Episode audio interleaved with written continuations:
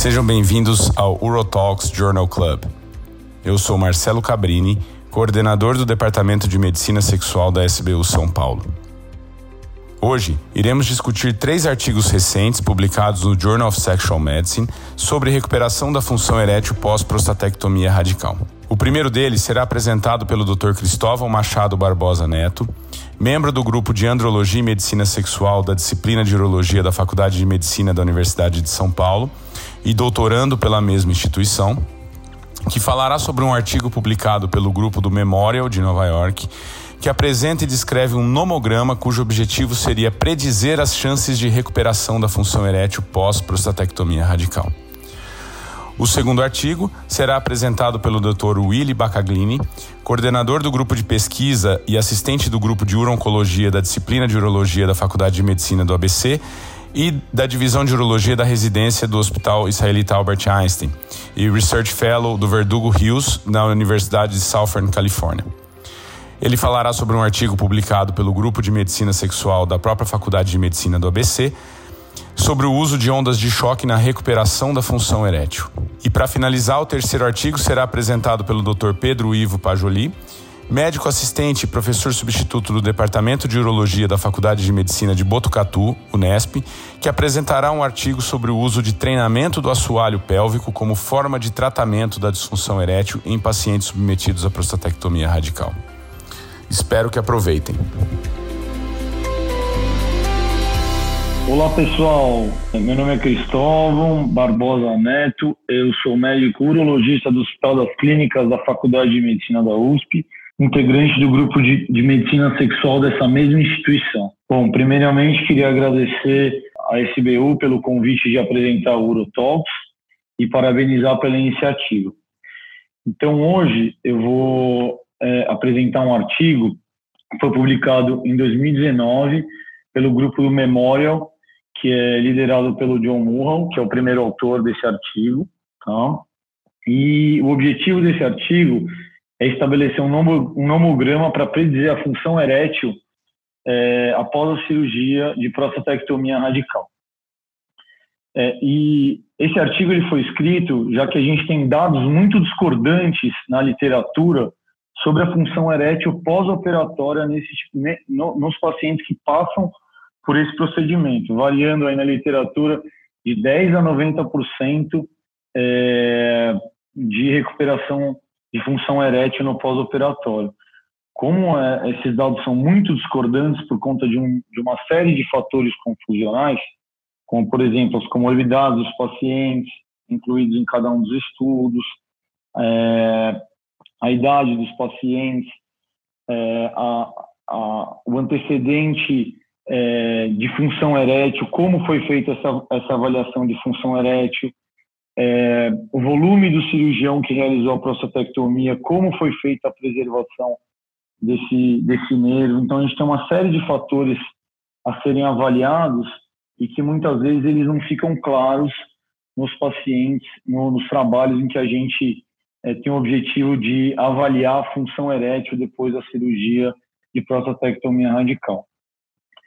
É, além disso, é, esse, esse, é, esse nomograma, aquele objetivo estabelecer, ele busca auxiliar o urologista é, a passar informações é, mais robustas, mais embasadas cientificamente ao paciente, auxiliando é, ambos na escolha do melhor método de tratamento e adequando a expectativa desse paciente à sua função erétil no pós-operatório. Então, esse estudo é, foi um estudo que é, ele utilizou um banco de dados institucional. Esses dados foram coletados prospectivamente e esses pacientes foram avaliados. A função erétil desses pacientes foi avaliada no pré-operatório e no pós-operatório. Além, dessa, além da avaliação dessa função erétil, é, um parâmetro intraoperatório foi utilizado, que nós sabemos que é muito importante, que é relacionado à preservação do nervo. Então, ele estabeleceu notas vindo de 1 a 4, sendo que 1 é a preservação perfeita do nervo, e 4, a ressecção completa, é, e é, sendo assim, ele é, essa escala vai de 2 a 8, sendo que a gente tem a preservação bilateral ou a ressecção completa bilateral. Além disso, ele avalia as comorbidades, comorbidades essas que nós sabemos que são é, relevantes é, e que têm uma relação com a função erétil, como, por exemplo, é, hipertensão, dislipidemia, obesidade, tabagismo, diabetes, doenças arteriais, entre outros. É, então, a avaliação de função erétil foi feita com IF6, então é, ele usou as questões 1 a 5 do IF e a questão 15, portanto o IF6, e esses dados foram coletados antes da cirurgia, com 3 meses, com 6 meses, 9, 12, 18 e 24 meses. É, além disso, é, foi, aplicado aqui, foi aplicado um questionário sobre o uso de inibidores da 5-fosfodiesterase antes da cirurgia, com 12 meses e com 24 meses, sendo que o paciente poderia é, escolher dentre três opções. Nunca utilizou, às vezes utiliza ou utiliza regularmente é, essa opção, é, essa, essa medicação. E os homogramas foram constituídos usando modelos de regressão logística ordinal multivariável. Então, como resultado, a gente teve, é, a gente incluiu nesse, é, o grupo incluiu nesse trabalho 272 pacientes com idade média de 59 anos, de comorbidade, 5% deles eram diabéticos, 29% hipertensos, 34% tinham dislipidemia, 4% doença arterial e 24% tabagista. Como eu expliquei no slide anterior, os questionários é, é, foram é, tá, os, os, questionários relacionados ao, ao, uso de inibidores foram aplicados antes da cirurgia, com 12 com 24 meses, e os questionários todos daquele banco de dados foi aplicado é, com uma maior frequência, mas os dados utilizados foram com 0, 12 e 24 meses. O número de pacientes que completou o questionário sobre o uso dos inibidores de 5-fosfodiesterase no início foi 272, que era o, o nosso número inicial. Em 12 meses, 256 pacientes responderam e com 24 meses, 264 pacientes responderam o questionário dos inibidores. Aqui a gente tem é, como era a função erétil é, basal em 12 com 24 meses, baseado no IF6. Né? Então a gente observa que a gente tem uma piora importante depois da cirurgia, né, da, da função erétil, como todos nós sabemos. É, essa função erétil, até com 12 meses, ela, ela é, quando a gente observa os pacientes que tiveram um IF menor que 10, a maior porcentagem está nos 12 meses, né? E essa tabela 2 logo abaixo, ela é, demonstra o uso de inibidores, então nunca usou, usa às vezes usa regularmente e observamos que é, que é, depois do procedimento o número de, de é, a porcentagem de pacientes que começa a usar às vezes regularmente vai subindo. Tá? Aqui é uma tabela mostrando que é um gráfico, desculpa, mostrando é, a mudança de F depois da cirurgia. Então ele coloca é, na base quanto que mudou o IF, então ele vai de é, a variação maior do que menos 20, né, de menos 20 a menos 16, menos 15 a menos 11 e assim por diante. A gente observa que é, a imensa maioria dos pacientes ele se mantém com o IF inalterado, né, é, ou tem uma piora que varia aí de, de 5 a 1, né, a maioria, mas é, temos um, um, uma, uma quantidade considerável que também tem uma piora maior do que maior do que 5 pontos no IEF6, como, como o gráfico demonstra aqui. E aqui está o nomograma que foi estabelecido pelo trabalho. Né? Então, como que a gente utiliza esse nomograma? Então, a gente primeiro aplica o IF6 nessa, nessa segunda linha que a gente observa no nomograma. É, uma vez estabelecido o valor do IF6, a gente traça uma, uma linha perpendicular até, até a, a linha de cima, né, estabelecendo o número de pontos. Então, por exemplo, é, se supondo que o paciente tenha o IF6 com o valor é, de 26 no início do, no início da avaliação, então, portanto, antes da cirurgia. Então, se a gente, se a gente traçar uma linha é, com um, o IF6 no valor de 26, a gente é, vê que é, essa linha vai cair no valor de 60 pontos, tá certo? Então, a gente vai traçando linhas perpendiculares agora na idade, nas comorbidades, estabelecendo valores, até que a gente soma os valores dessas três linhas e, e chega no total de pontos. Estabelecendo-se o total de pontos, a gente tra traça no, uma nova linha perpendicular às duas linhas inferiores, né? e aí a gente consegue é, avaliar a probabilidade de um IF6 menor do que 10 em 24 meses, em dois anos depois da cirurgia, que a probabilidade de um IF6 maior que 24 também depois dos 24 meses, né? Esse é o nomograma pré-operatório e os outros nomogramas, o nomograma pós-operatório inicial que a gente aplica com três, três meses, é o mesmo funcionamento do nomograma é, inicial, no entanto, no, no é, nomograma que eu mostrei no slide anterior, no entanto, ele adiciona, é, ele adiciona um parâmetro a mais, que é, é a, a secção dos nervos, naquela escala que vai de 2 a 8, conforme, conforme eu apresentei no, no, no, nos métodos do trabalho.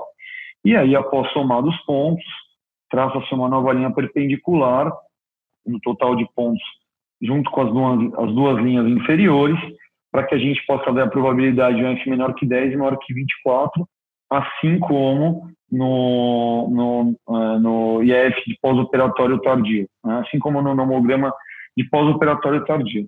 A diferença do nomograma de pós-operatório tardio é que a gente adiciona mais mais uma, uma, uma linha que é o IF com 12 meses, IF6 com 12 meses, estabelecendo é, estabelecendo-se assim a, a chance de um IF menor que 10 ou maior que 24 em 24 meses, dois anos.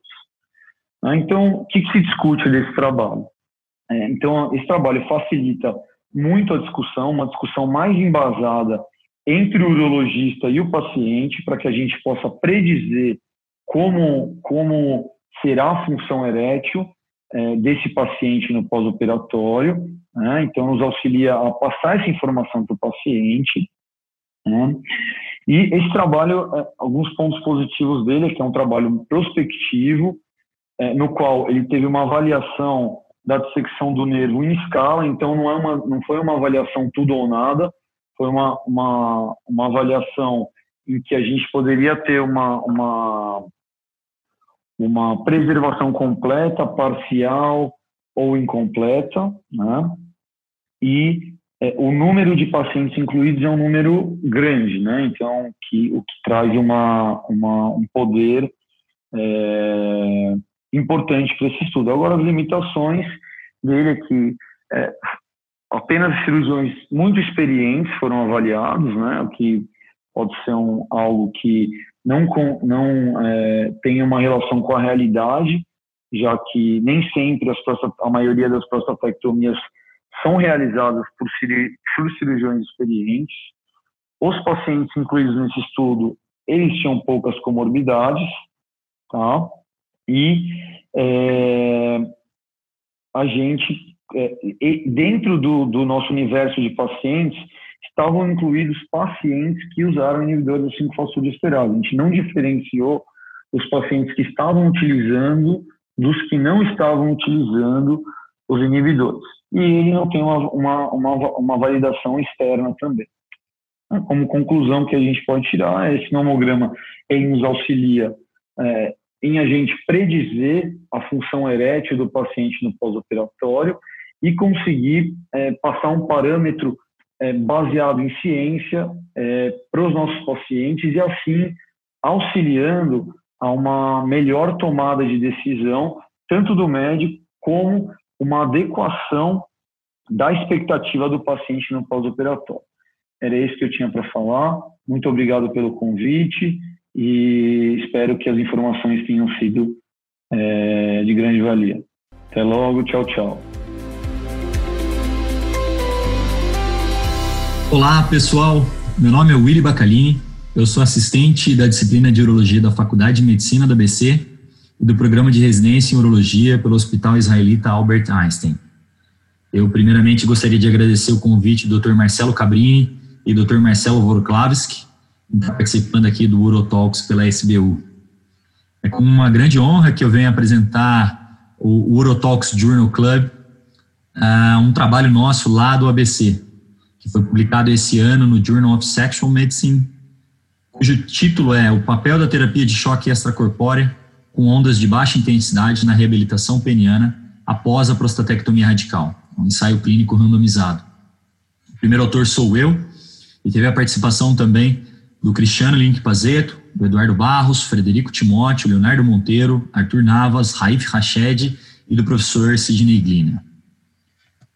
Bem, para a gente começar falando de reabilitação peniana, a gente sabe muito bem que a abordagem mais comum neste cenário é o uso do inibidor de 5-fosfodiesterase, né? seja ele a tadalafila isolada diariamente ou mesmo a sua combinação com a demanda ah, com outras formas de medicação.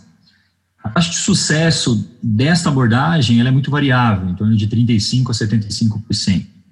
A gente pode também lançar mão, existem trabalhos com outras terapias bastante efetivas, como a, injeção intracavernosa ou mesmo a vacoterapia, ou a associação, ah, como alguns grupos eh, propondo a associação é, de dois ou até mais dessas abordagens. A disfunção erétil após a cirurgia radical da próstata, ela tem um mecanismo multifatorial, mas principalmente a causa neurogênica, né, por lesão do feixe neurovascular, que acabaria culminando é, num, numa hipovascularização também do corpo cavernoso e que finalizaria então na hipoatividade ou mesmo até uma fibrose, redução do calibre e perda da função né, erétil desse tecido.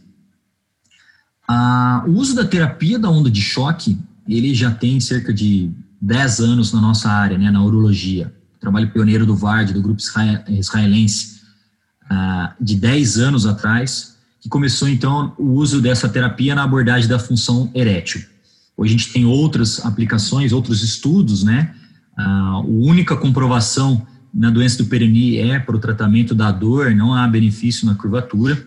E os trabalhos vêm então se multiplicando, crescendo bastante nessa questão da disfunção erétil, principalmente naqueles pacientes que teriam um substrato vascular para a causa da disfunção erétil, é, pensando que poderia causar uma neoangiogênese e, consequentemente, melhorar a vascularização para recuperar ah, o tecido de ereção nosso. O objetivo do nosso trabalho, então, foi ah, comparar a introdução precoce do inibidor de 5-fosfodiesterase isolado com o uso dessa medicação associada à onda de choque nestes pacientes submetidos à prostatectomia radical. O critério de inclusão do nosso trabalho foram pacientes que submetidos à prostatectomia radical com preservação do feixe neurovascular bilateralmente, seja por via aberta ou laparoscópica, os pacientes tinham que apresentar no máximo uma disfunção erétil leve, ou seja, um IF5 maior ou igual a 18, não podiam ter mais de 75 anos, estarem num relacionamento estável por pelo menos três meses, com o libido preservado, e que concordassem em descontinuar o uso da medicação ao final do segmento, para a gente caracterizar o período de washout. O critério de exclusão nosso foi seja antecedente ou indicação ao longo do segmento de radioterapia ou terapia de deprivação androgênica, doença psiquiátrica não controlada, qualquer complicação Cleveland do maior igual a 3 no segmento dos pacientes, ou seja, que necessitasse de reabordagem, uma disfunção erétil associada a uma endocrinopatia conhecida como hipogonadismo ou um diabetes mellitus não controlado, ou aqueles pacientes que perderam seu segmento. Nosso protocolo consistiu em ambos os grupos receberem a tadalafila 5mg por dia logo após a retirada da sonda, isso ocorreu em torno de 7 a 10 dias após a cirurgia. Os pacientes recebiam a dispensação semanalmente, tanto para a gente controlar o recebimento da medicação, quanto de complicações, seja inerentes ao tratamento cirúrgico da prostatectomia radical ou a aplicação da onda de choque com o uso da medicação. O grupo experimental iniciava sua aplicação da onda de choque 45 dias, em torno de seis semanas após a cirurgia. Foram realizadas oito aplicações semanais, ou seja, uma aplicação por semana. E ao final do segmento, então, uma semana após o término da aplicação, esses pacientes interrompiam o uso da tadalafila, tanto o grupo experimental, que recebeu a onda de choque mais a medicação, quanto o grupo controle, que recebeu a medicação isolada, uma semana após o término da aplicação. A gente iniciava o período de washout. Três semanas, então, após o período de final de aplicação, a gente fazia, então, a avaliação, a reavaliação desses pacientes com IF5. Ah, em relação à aplicação da máquina, nós utilizamos a máquina da Direx, a Renova. A Renova não permitia o cegamento, né? Toda, toda a máquina disparava as ondas de choque, o que não permitia o, nosso, o cegamento ah, dos participantes nem dos aplicadores. O paciente ficava em litotomia, a gente utilizava um gel comum para a realização de ultrassonografia. Nós aplicamos as ondas de choques em quatro regiões, na haste peniana bilateralmente e na crura bilateralmente. Foram 600, 600 eh, ondas por região, totalizando 2.400 eh, ondas por sessão, numa frequência de 300 ondas por minuto. Uh, ao final, então, de oito semanas, esses pacientes recebiam 19.200 choques durante, ao longo de oito semanas. Os desfechos foram baseados, os desfechos dos nossos trabalhos foram baseados no IF5. Nós dividimos o endpoint primário em clínico e estatístico. O nosso endpoint clínico foi uma diferença de pelo menos quatro pontos no IF5 a favor do grupo experimental. Isso foi baseado no estudo do Rosen em 2011, que ele definiu o que seria o Minimally Clinically Important Difference, né, que teria um benefício não somente estatístico, mas clínico para o paciente.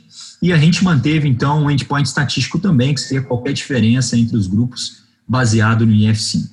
O nosso endpoint secundário, que foi uma pós-análise, foi a proporção de homens que atingiram o IF maior ou igual a 17 em cada grupo. Ah, o nosso tamanho amostral foi um cálculo realizado para que a gente tivesse 92 pacientes, a alocação foi de um para um na randomização e nós recrutamos participantes de setembro de 2017 a dezembro de 2018. Então, basicamente, os pacientes candidatos à prostatectomia radical, menores de 75 anos que eram elegíveis, uh, eles iam para a cirurgia, após a cirurgia, mantendo a elegibilidade em relação à preservação dos feixes e em relação ao cleavage não tendo nenhuma complicação mais grave, os pacientes eram então randomizados tanto para o grupo experimental quanto para o grupo controle. Foram 46 em cada braço. No grupo experimental, nós tivemos 10 perdas, sendo que dessas, seis pacientes foi por perda de segmento, dois pacientes necessitaram radioterapia para complemento do tratamento oncológico, um paciente ap apresentou um quadro de incontinência urinária severa e um paciente separou da sua esposa e não manteve a relação sexual durante o segmento. No grupo controle, cinco pacientes foram excluídos, sendo que desses, quatro por perda de segmento e um paciente foi submetido à radioterapia complementar. Na análise final, então, nós tivemos 36 pacientes no grupo experimental e 41 pacientes no grupo controle. A gente pega a tabela da característica do, da população dos pacientes, os grupos foram homogêneos em, em relação, em função da randomização, uma idade média de 64 anos, um IMC de 26, ah, um pouco mais da metade dos pacientes eram hipertensos, menos de 20% dos pacientes eram diabéticos e menos de 10% dos pacientes eram tabagistas. Um pouco mais da metade deles eram ASA 2 ou mais, e uma pequena parcela dos pacientes fazia o uso do inibidor de 5-fosfodiesterase antes mesmo da cirurgia. O IF5 médio de inclusão dos pacientes foi pouco maior de 21 em ambos os grupos. E aí, no nosso resultado final, né, Pegando esse IF inicial de 21 para ambos os grupos, o grupo controle apresentou um IF no final do segmento de 10,3, enquanto que o grupo experimental com 12,7, com uma diferença estatística e um P significante aí de 0,042, mostrando um benefício estatístico, né, atingindo um endpoint estatístico a favor do grupo experimental, mas não atingindo o nosso endpoint primário clínico, que seria uma diferença de pelo menos 4 pontos entre os grupos. Em relação aos outros desfechos, a proporção de pacientes que atingiram IF maior ou igual a 17 ao final do segmento foi de 17% no grupo controle e de 22,2% no grupo experimental. Ah, a taxa de continência em ambos os grupos foi um pouco maior de 80% também. Em relação às limitações do nosso trabalho, ah, as duas principais destaque, tive a oportunidade de apresentar esse trabalho nosso uh, no Congresso Europeu de Sexualidade e eu fui é, questionado diretamente pelo próprio VARD né, na, na, na, na apresentação e um dos questionamentos foi em relação à intensidade do protocolo, né? Por que, que nós não fizemos mais sessões por semana?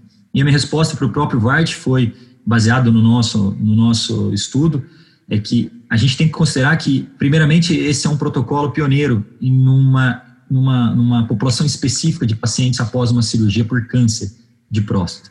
Então, trazer esse paciente operado no hospital público, uh, que teria o seu segmento oncológico com checagem do, C, do PSA e do sonato patológico para mais vezes na faculdade para a realização de uma das sessões de uma forma mais intensa, mais de uma vez por semana, né, se tornaria inviável e até atrapalharia, então, o segmento oncológico desse paciente. É, e há literatura já mostrando hoje que a frequência em si não é o que traz benefício, e sim o número de sessões. Então, caso a gente queira aumentar a intensidade, a gente poderia aumentar o tempo de aplicação e não necessariamente o número de sessões por semana. O, a outra limitação importante do nosso trabalho é que o segmento ele ficou pouco mais do que seis meses ao final da aplicação e dos, das três semanas para a avaliação do IF. A gente sabe que a recuperação espontânea da função erétil após a cirurgia ocorre, pode ocorrer até pelo menos 12 meses. Então, a gente não sabe se esse, essa diferença entre os dois grupos de 2,4 no IF 5 é uma diferença estática ou se ao longo do tempo seria um ponto de splitting entre as duas curvas dos dois grupos, mostrando que talvez, às vezes, esses pacientes do grupo experimental estariam se beneficiando e aumentando então essa diferença e até mesmo atingindo o endpoint primário clínico, que seria uma diferença de pelo menos quatro pontos entre os dois grupos. Outras críticas ao trabalho e limitações que são é, relacionadas, inerentes até ao próprio desenho, a suspensão da, da lafila, né? Hoje a gente acredita que talvez teria uma, um melhor benefício em manter a tadalafila nos dois grupos, até para representar a prática comum, né? A gente não suspenderia na prática essa medicação se a gente quer manter o benefício do efeito vascular da droga. O uso de outras ferramentas para avaliar os desfechos e não o IF, né? E sim o EPIC, talvez, que é uma ferramenta que considera o período de convalescência pós-operatória, a função intestinal e função miccional, além da, da função erétil, além do cegamento dos participantes com um dispositivo que permitisse a manutenção do barulho do dispositivo, da aplicação da onda de choque, sem a emissão dessas, então você poderia cegar tanto o participante quanto o aplicador. E a conclusão, a conclusão do nosso trabalho é que, primeiro, é o, é o primeiro ensaio clínico é, publicado na literatura nessa população específica de pacientes submetidos à prostatectomia radical, avaliando a onda de choque na função erétil, e que após 19.200 impulsos ao longo de oito semanas, a gente não conseguiu chegar no benefício clínico na função erétil desses pacientes. Apesar disso, houve uma diferença estatística a favor do grupo experimental, o que faz, então, a gente pensar se, talvez num segmento mais longo e num protocolo mais intenso, com um maior número de aplicações, não necessariamente de frequência, se a gente poderia ter, então, atingir esse benefício clínico uh, baseado no IF ou mesmo em outra ferramenta. Então, a gente eh, acredita que novos estudos são importantes, né? esse é um, é um trabalho muito experimental, mas que novos estudos poderiam responder essa pergunta. Mais uma vez, obrigado pela participação e um abraço a todos. Meu nome é Pedro Pajoli. Inicialmente, eu gostaria de agradecer a SBU, Seccional São Paulo, pelo convite em participar das séries do Eurotalks. Agradecer ao Dr. Marcelo Cabrini pelo convite. Eu vou falar um pouquinho sobre o tratamento da disfunção erétil após a prostatectomia radical através de técnicas de fisioterapia. O artigo que a gente vai discutir, publicado esse ano, um grupo de urologistas australiano, é, consenso de todos nós urologistas, os efeitos adversos aí, tanto do diagnóstico como do tratamento do câncer de próstata, o tanto que isso angustia nossos pacientes no consultório, principalmente relacionados à disfunção erétil e à incontinência urinária, e continua sendo um desafio para nós achar melhor caminho para tratar essas, essas, essas complicações. Atualmente, embora não haja consenso entre os guidelines das sociedades urológicas, a gente acaba focando no tratamento da reabilitação peniana através do, do uso de medicamentos inibidores da fosfodiesterase 5, né, no pós-operatório, ou então de alternativas mais invasivas, como bombas de sucção a vácuo, injeções intracavernosas. Sabemos também que esse tipo de terapia acaba gerando certo desconforto para os pacientes e descontinuação aí a longo prazo. Então, o trabalho visa procurar a forma menos invasiva de melhorar a função peniana desses pacientes. Então, o objetivo do trabalho é avaliar o impacto do treinamento da musculatura do assoalho pélvico na disfunção erétil e na qualidade de vida desses pacientes, comparando duas técnicas de fisioterapia, técnica habitual, e uma outra vertente com exercícios de maior intensidade e maior volume. O tema foi escolhido aí pelo grupo por ter poucos dados na literatura, poucos trabalhos prospectivos e randomizados na literatura e pouco conhecimento sobre a real ação da fisioterapia na reabilitação peniana. Portanto, é um trabalho prospectivo, randomizado, com 97 pacientes. É, a fisioterapia começou cinco semanas antes da prostaté e durou três, até três meses após, né? Todos os pacientes receberam inibidor da fosfodiesterase 5 após a prostaté.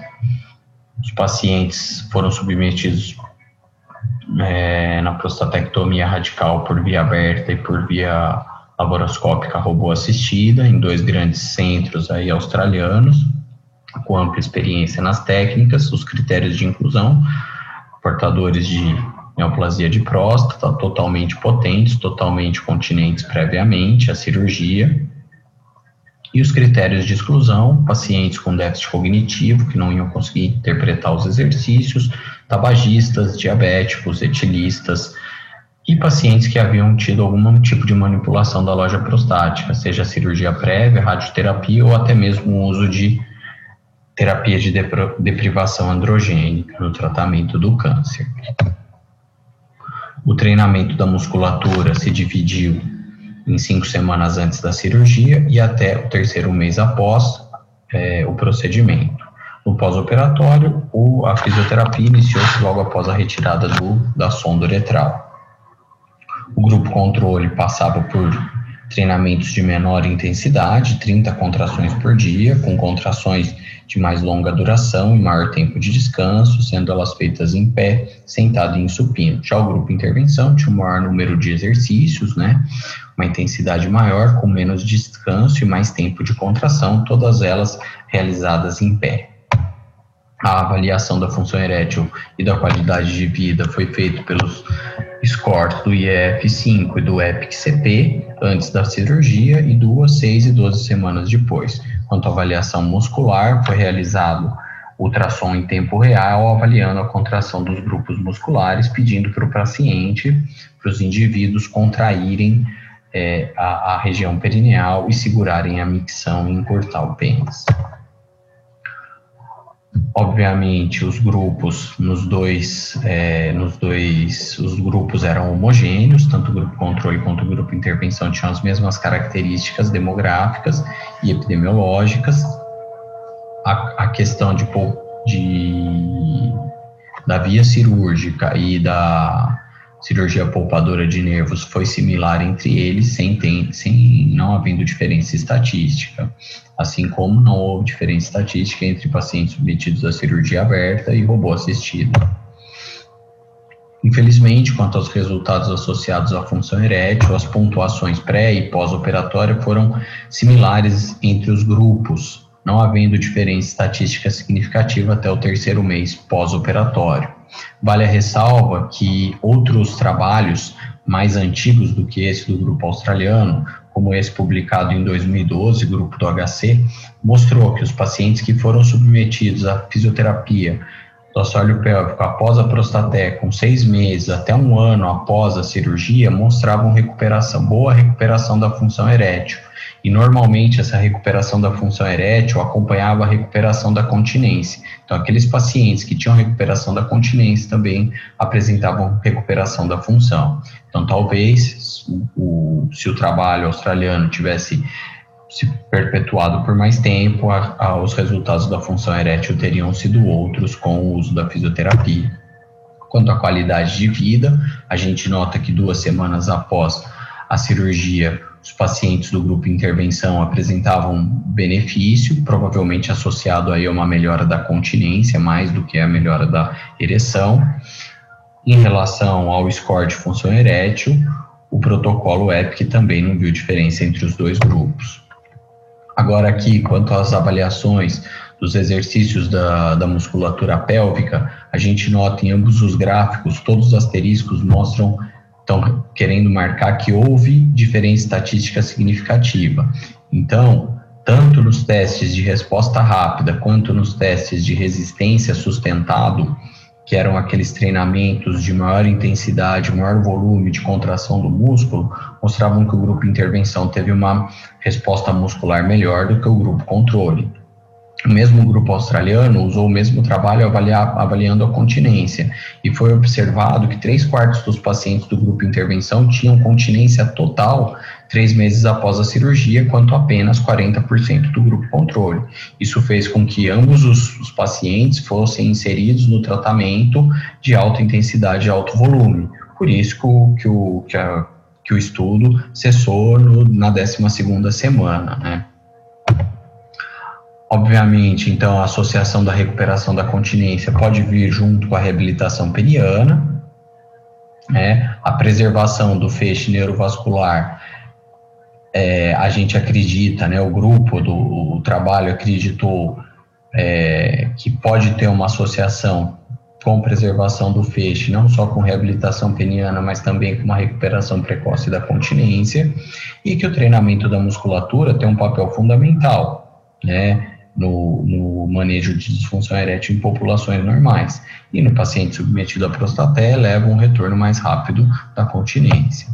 Como conclusão, não houve um impacto imediato na melhoria da função sexual nesses pacientes que foram submetidos aos treinamentos de alto impacto, talvez pela questão do tempo de treinamento, da avaliação até a 12ª semana apenas, porém é uma terapia sem dano algum, que não causa dano, não atrasa a recuperação da continência, pelo contrário, auxilia e não tem nenhum efeito indesejado e pode apresentar benefícios potenciais a longo prazo. E para finalizar, depois da publicação desse artigo, agora foi publicado no, também no Journal Sexual Medicine, uma revisão sistemática avaliando o, o treinamento fisioterápico em pacientes com disfunção erétil após a prostatectomia.